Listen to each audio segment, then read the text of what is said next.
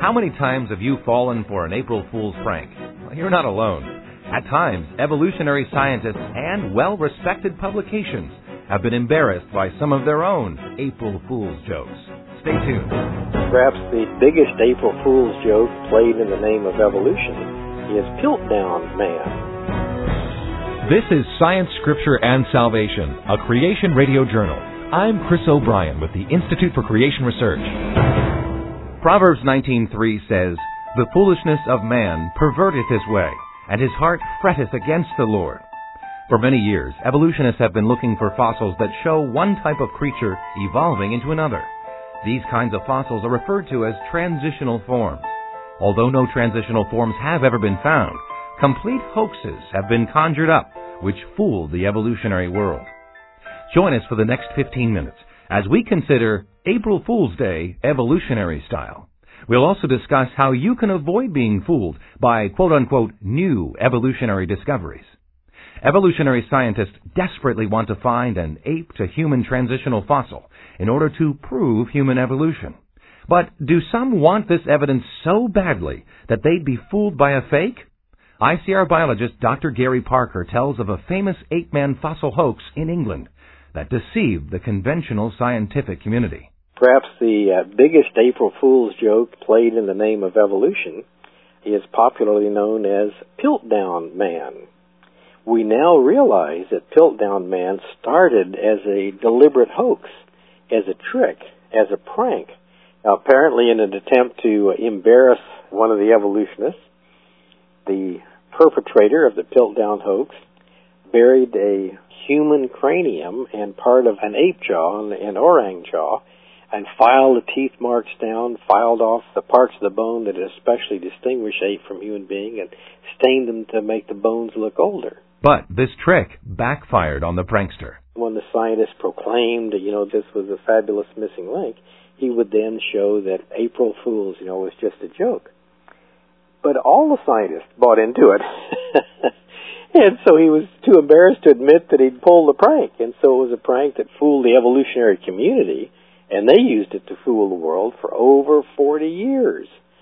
And yet, when they finally got around to examining the specimen in more detail, one of the scientists said the file marks on the teeth sprang immediately to the eye. It wasn't a particularly clever hoax. It's even more difficult to understand why any scientist would fall for this trick when we discover what else was thrown in with the modified jawbone and skull. The bones that were buried with it to make it look like a fossil discovery had been brought in from Africa. They weren't fossils found in that particular area. Some of the fossils had actually been shaped, handcrafted, one of them to look like a little uh, English cricket bat. Sadly, evolutionary scientists were not the only ones affected by this mistake. Unfortunately, there's an April Fool's joke that backfired on the whole of Western civilization. It was uh, reported in 1912, wasn't proven to be a hoax until the 1950s. For over 40 years, the message in the textbooks was something like this. You can believe in creation if you want to, but the facts are all on the side of evolution. Well, the facts in this case turned out to be a little bit of ape jaw and human skull stained to make them look older. The Piltdown incident was not the only time bones were altered to make them appear differently. Dr. Parker introduces us to the famous Lucy fossil. Donald Johanson and his team found the, the, bones that came to be called Lucy back in 1974. Didn't even let any other evolutionists look at it for seven years. It's not really science till other scientists have had a chance to look at the evidence and confirm or refute the claim the first scientist made.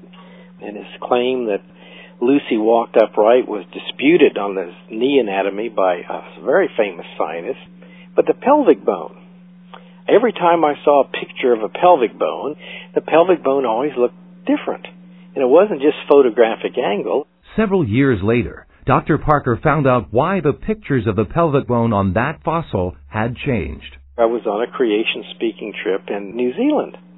And Johanson put out a television program about Lucy's discovery and so on and so forth.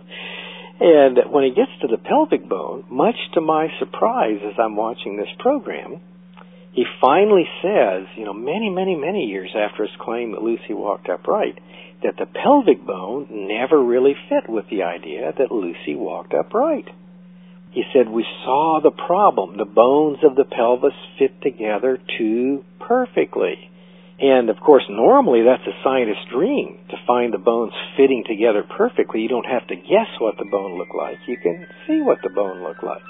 But in this case, it didn't agree with his evolutionary view. and so he actually shipped off a model of the pelvis to a scientist, an evolutionist, I should say, in America, who sawed it up into pieces. This couldn't possibly be a way a scientist would do this. Glued it back together and said, now it walks upright. And I thought, wow, how can they do that? So called ape to human fossils are not the only ones used to play April Fool's pranks. One alleged dinosaur to bird fossil not only embarrassed some conventional scientists, but also a well-known and well-respected publication. Creation speaker Dr. Tom Hoyle of Bible and Science Ministries explains. The Archaeoraptor made its big appearance in the November 1999 issue of National Geographic magazine. They had a 10-page, gorgeous feature article, which of course is the National Geographic style, and this one concerned feathered dinosaurs. The very first and primary star in this article was the Archaeoraptor. Uh, the Archaeoraptor fossil eventually would be purchased for $80,000 at a gem and mineral show in 1999. And it was a very proud display by Steve Czerkas and his wife at a uh, Utah Dinosaur Museum. Well, in the November issue, they have these gorgeous pictures of a reconstruction of the Archaeoraptor along with a uh, X-ray CT scan of the Archaeoraptor. And in the article, they state by Steve Czerkas that it's a missing link between terrestrial dinosaurs and birds that could actually fly. Dr. Parker. The title on the cover of National Geographic read Feathers for T-Rex.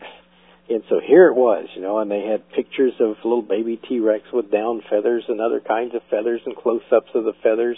And in perhaps three months, a hundred thousand young people went through the uh, displays of this creature, you know, in Washington D.C. But was it really a dinosaur to bird transitional fossil? Well, many people believed it was. However, one evolutionary scientist wasn't fooled. Storrs Olson, a bird expert at the Smithsonian, was well aware of the shoddy nature of the evidence and the way it was obtained and wrote a scathing indictment of National Geographic. It's not too often you see those two powerhouses going at it, but in an open letter in the Smithsonian, Storrs Olson, an evolutionist, you know, accused National Geographic of sensationalistic, unsubstantiated tabloid journalism. and sure enough, the uh, Chinese scientist, in quotes, I guess, that smuggled the specimen out finally had to admit in just a little teeny letter to National Geographic, whoops, made a mistake. So if Archaeoraptor wasn't really a feathered dinosaur, what was it? As they were hunting in the area, of course, the locals, the farmers, and so on in the area are anxious to get involved, and many of them, you know, collected fossils as a hobby. And what are you looking for? Well, something kind of reptile-like and bird-like. Well, apparently one man said, I can do that. He had fossils of birds, he had fossils of reptiles, so we just put them together.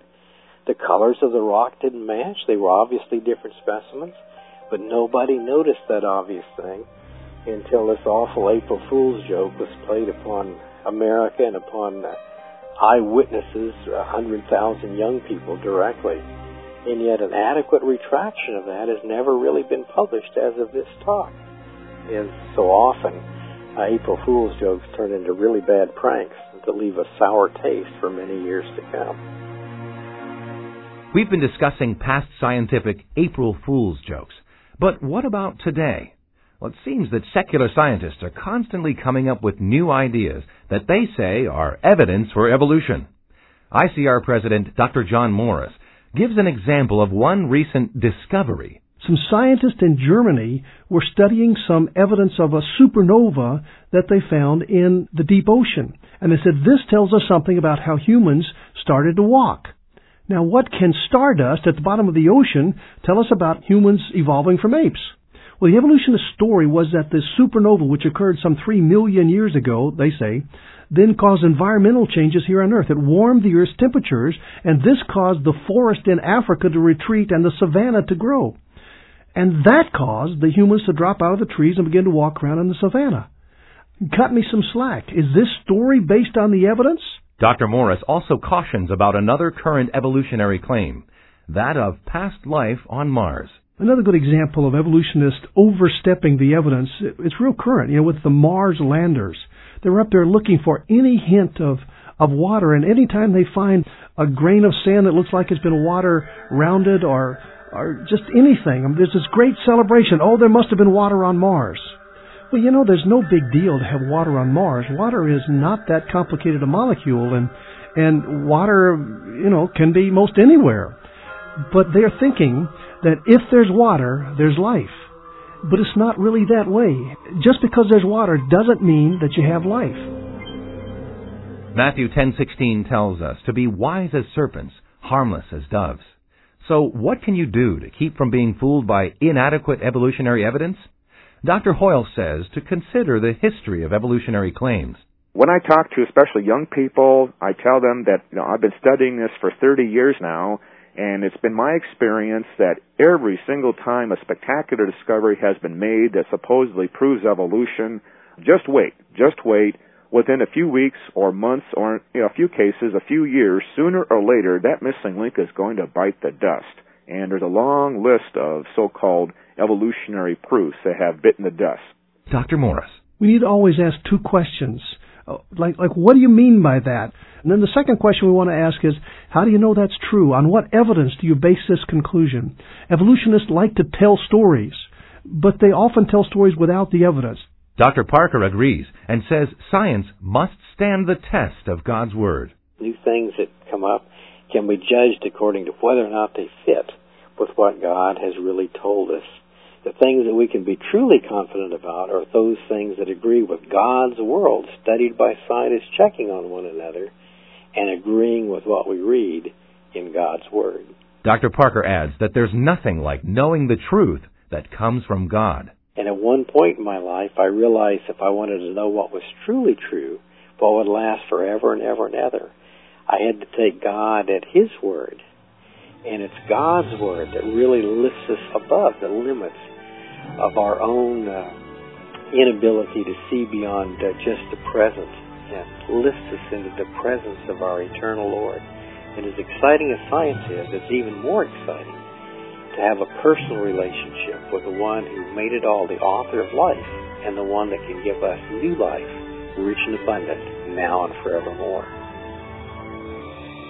As our program comes to a close, we hope that you've been encouraged. It's our desire at ICR to show that the Bible can be trusted, both historically and scientifically, and to give facts that will build your faith.